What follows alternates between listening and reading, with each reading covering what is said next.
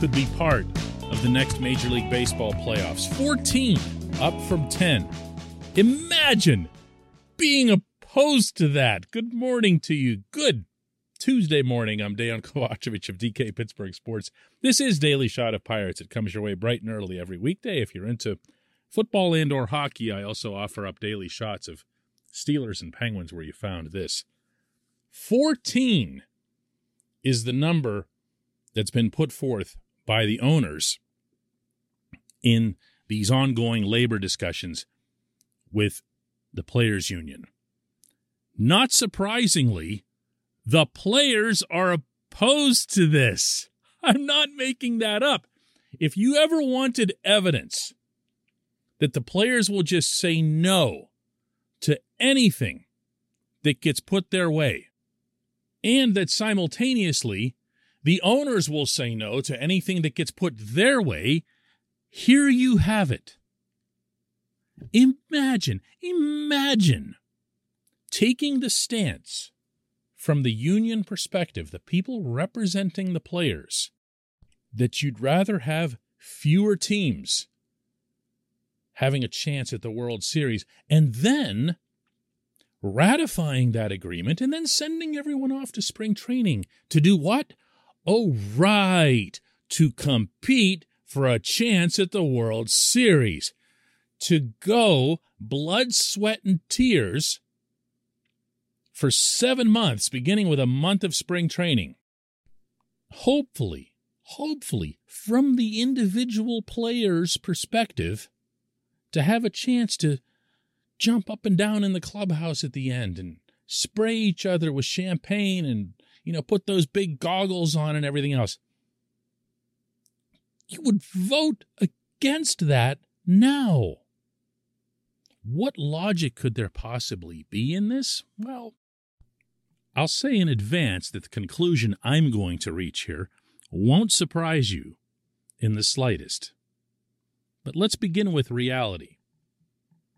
In the pandemic year 2020, with the greatly shortened season, just 60 games, it was agreed upon mutually that the tournament would include 16 teams, same as what we see in the NHL and the NBA. No big deal.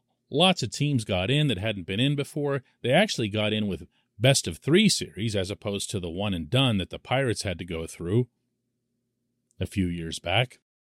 And it created, you know, for a brief time in a handful of cities, some excitement that normally isn't there.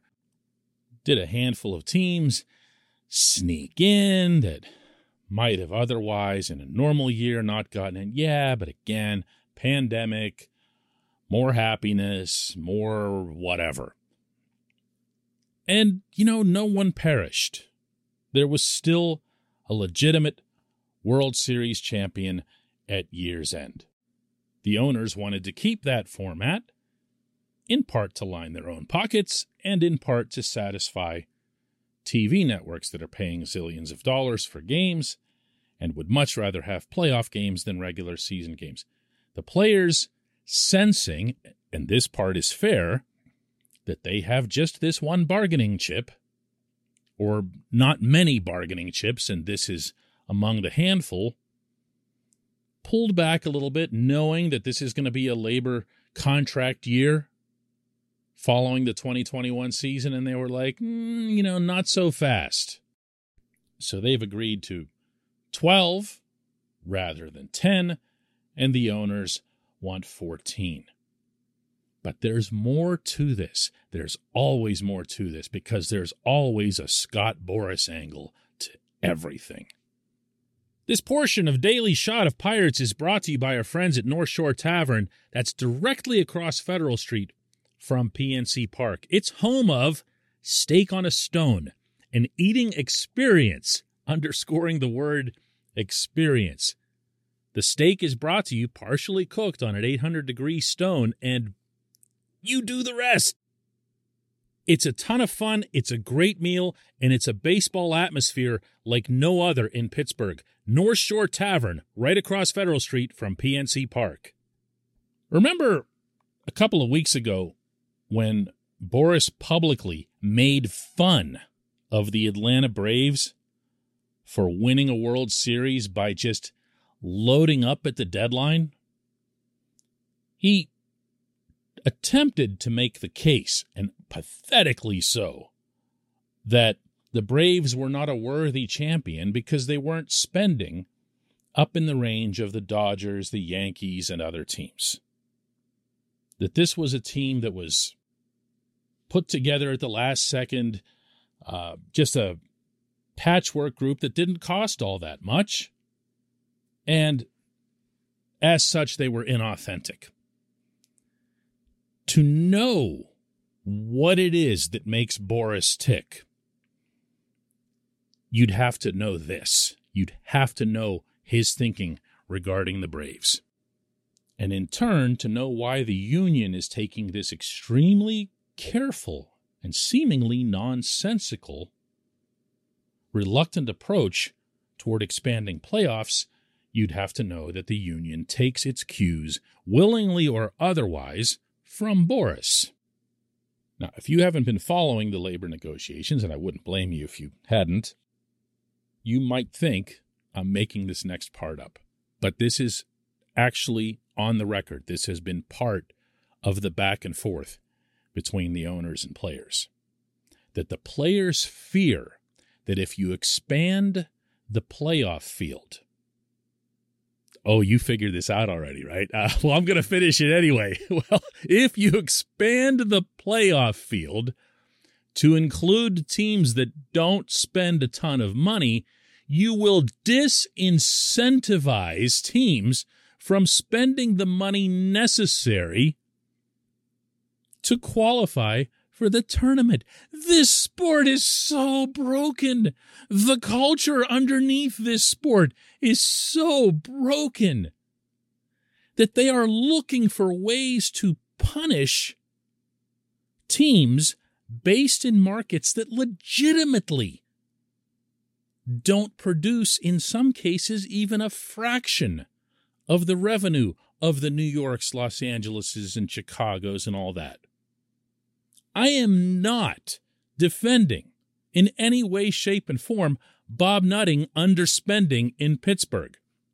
The Pirates should be at $100 million with their payroll. I can say that till I'm blue in the face and it's still going to sound like I'm defending the guy. I'm not. The Pirates should be at $100 million. It is lousy right now that they aren't, and it will become all over again scandalous if they don't get to that point very soon, meaning once their younger players arrive and they aren't blocking them on the roster. This really doesn't have much to do with the Pirates, believe it or not. This is the case of a players' union that's completely controlled by one agent. And the agent convinces these people of bizarre, bizarre concepts like this one. And they've all somehow been able to convince each other that the teams that don't have the same amount of money just deserve to be punished for it repeatedly again and again and again. One of their solutions to the competitive imbalance right now is to impose a draft lottery. Why? Because they're all clearly trying to lose on purpose. Again, this isn't to absolve the Pirates. When Ben Cherington came in, that's as clear a tanking process as you'll find. But are all of them doing that? And is that really the problem that should be getting tackled here, as opposed to putting in a salary cap type system that forces teams to spend up to a floor and at the same time ensures that they can by lowering the ceiling? I mean, that would solve all of this like that. And you know what else it would do? It would get more money to the types of players that Boras doesn't generally represent. Boras is looking for stars. Boras isn't looking for the middle of the road guys. Boras is only worried about the stars. There's a reason players have left him at times over the years because they feel like they're getting neglected compared to Mr. $30 million a year or Mr. $40 million a year. all he's looking at is the upper end spectrum. And believe it or not, it's not even based in greed. He sees himself as some sort of revolutionary to the sport who should have his own wing in the Hall of Fame. That's what you're dealing with. That's what's behind not wanting to expand the playoffs, which, by the way, I think they still will. I think they'll be at 12 unless the players can really get something back in exchange for 14. When we come back, just one question.